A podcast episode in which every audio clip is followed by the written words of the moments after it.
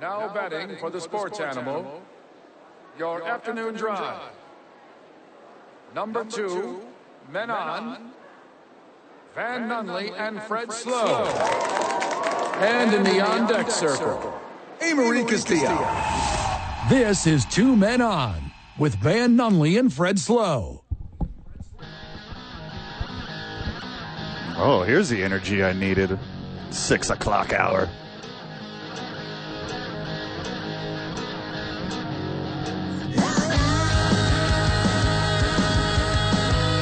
Like a little guitar hero? Yeah. Song makes me miss my mullet. Welcome back to the program.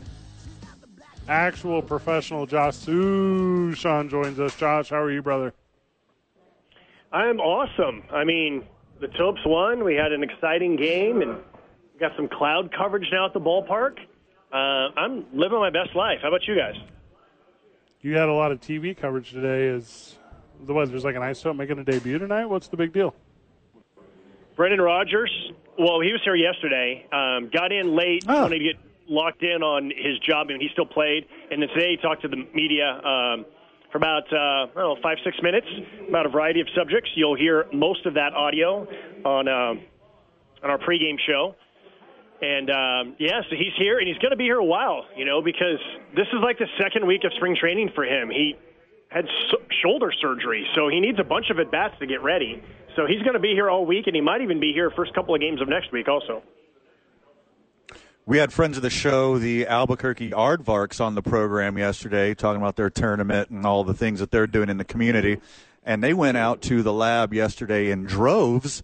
I think almost uh, the whole rugby club went to the lab last night, uh, which begs the question: How many arrests were there Good- at, at good the lab? Was Yeah, there a good bunch? Uh, I, that is not my beat. Um, I gave up coverage of that Ah. beat, and even with the corporate downsizing, no, I just, I, I'm pretty sure there was zero, or else I would have heard about something. But you know, whenever um, different sports watch other athletes from different sports, I always think there's like this fun, interesting kind of like kumbaya energy because like like athletes respect athletes, and so whether it's like Right. United and Isotopes players, or whether it's you know rugby and baseball, like, like whatever the players are, there's like this just respect of knowing. Okay, I know how hard it is that it is to do my job, and so I'm sure it's really hard to do your job, and I could never do your job, vice versa. So I always think there's like an, an interesting dynamic there um, amongst athletes like that. You know, I've worked in collegiate sports for a long time. My favorite day of practice is the day that like the football team gets out early and then they go over to the softball field and the softball pitcher just strikes out ten of them in a row. Yeah. like I love that. There was uh, there was one time when I was doing Lady Lobos basketball, and there was a, a morning game at San Jose State. You know, so it's usually like elementary school kids, and there was probably a couple of thousand elementary school kids who were at the game. But also, it was right before spring semester began, and every sports team that was not women's basketball came out, and they're all wearing like you know their shirts that said like football or swimming or baseball. So it was like all of the student athletes were all there at the women's basketball game, and they were just like there like on their phones, just trying to be cool. They were into it. They were like chanting, and it was like one of the most fun atmospheres that that I've ever experienced on the road for for women's basketball for the Lobos. Just the way that the other student athletes like got involved and were cheering on their fellow student athletes. I thought it was a really neat day. What, what do you think is the hardest sport to cross over to? Because like not everyone's a Bo Jackson. Like some people can only play tennis, some people can only play volleyball. What do you think is the hard? Like a defensive lineman trying to hit a slider. What do you think the hardest crossover is? Well, I mean, a sport like football, if, if you don't have the physical skills, then you just can't play. But catching a football, the act of catching a football is actually not that difficult, right? It's a pretty big ball. You know, you can smother it. I mean, depending on how hard it's thrown. Uh, I still think I might be biased, but hitting a baseball, hitting a round object that's traveling anywhere between 72 and 102 miles an hour, and that's a huge gap, and you don't know what it is and how much it's moving, and you've got this wooden bat, and you're trying to. I think that's the hardest thing to do in team sports. You know. Um, not to diminish what other sports do, but I think that's the hardest act. You know, I mean, uh, we can all go to the to the gym and and, and hit three pointers. Now it's different when someone's like defending us, but hitting a pitch You know how hard Right. it is to hit a 70 mile an hour fastball, let alone a 95 mile an hour fastball or a 72 mile an hour curveball or changeup. I, I think it's the hardest thing. Somebody's never landed a triple Lutz. Yeah. Correct. That's the weird thing about sports too. You're talking about like athletes going to other like athletic events. To me, baseball is the one for bachelor parties. Like you don't take your bachelor party to a football game or an NBA game or whatever. You know, you do the entire the entire nine innings, and it's a beer and inning, and it's that Yeah. whole life of fun and excitement. That doesn't exist at a swim meet. Sure, sure, sure. Yeah. But maybe it should. Maybe it's high time that we change our priorities as Yeah. a culture. All right. Well, if it's high time, you're not swimming. Then the water's not safe. Good point. We take a shot every time Steve gets an ace in pickleball. Oh, golf is the one. That's the one more than baseball for bachelor parties. Oh, totally. Yeah, golf's number one For bachelor But- but parties. just- for bachelor parties. But isn't Oh, it just 100% like agree. one tournament in Arizona where it's number one? Because you're supposed to be quiet at a golf tournament except for one. So what's the point of having a bachelor party? Right. Now it's different if you guys are playing golf. Then yeah, okay, no, it's number one. But in terms of like watching a professional golf event, the whole point, is to be quiet Yeah. except at one tournament. So that's a terrible place for a bachelor party. you can do that stuff. I don't know if the isotopes do it, but you can do that to where, hey, I want to take my bachelor party out to Wrigley Field and hit dingers. You can Yeah. you can buy that. That's a real experience. For the right amount of money, there's a lot of experiences that are out there. Hey, I mean, you can you can race money. around a track. You know, I mean, there's a whole bunch of different speed tracks around the country where, where you can.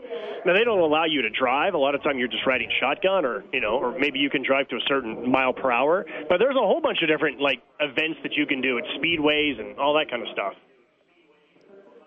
I saw Wynton Bernard race around some bases so fast yesterday. I believe he would do very good at what you're describing. How about this? He went home to home in 14.8 seconds. And oh, by the way, he was slowing down to get to third and kind of stopped and then restarted. And he still got around the bases in 14.8 seconds. That's That's freaking really fast. And then immediately Jimmy Herron was like, I guess it's my turn again. yeah. Yeah. We've hit four inside the park home runs now this year. That's a lot. That's tied for the team record. I mean, we set we set the uh, grand salami record last year. I guess we should set the new inside uh, the park record this year. How many we got to hit? Does that mean that Forrest and I need to spend the next 30 days of our lives trying to research some super obscure record that you would think is available if you just type it into Google, but it's not because it would just take there's just hours and hours and hours of going to newspaper.com and other different almanacs in order to see if we can find this record? Ah. Is that what you're telling me is in my future, Mr. You guys, you guys don't do anything like from seven in the morning until first pitch. You got all the time in the world. Seriously, do you realize how much time we spent trying to research like what the minor league baseball record was for most grand slams in a season and how frustrated you get when you go to like different almanacs and different style books and different record books and you just don't see the one thing that you're looking for. You see all these other things that you don't care about, but you don't see the one thing and then you realize yeah, I guess in the 1960s and definitely the 1940s, they definitely weren't keeping track of grand slams and making a big deal about them. Well, first you just look for guys with four RBIs or more, and then you see did they hit a home run? Like it's like this is like pretty easy math here. You just you, you different approach. Stop, stop. No, it's not that easy. That is- there is not some central database For- of every minor league game since 1900 where you can do that, my friend. There is for major leagues, there is not for minor leagues. The Isotopes are sitting at 14 and 8 after the break. They are in tied possession of first place. I believe that's correct. We have Aside from not giving up four first. home runs tonight, that's wild to me.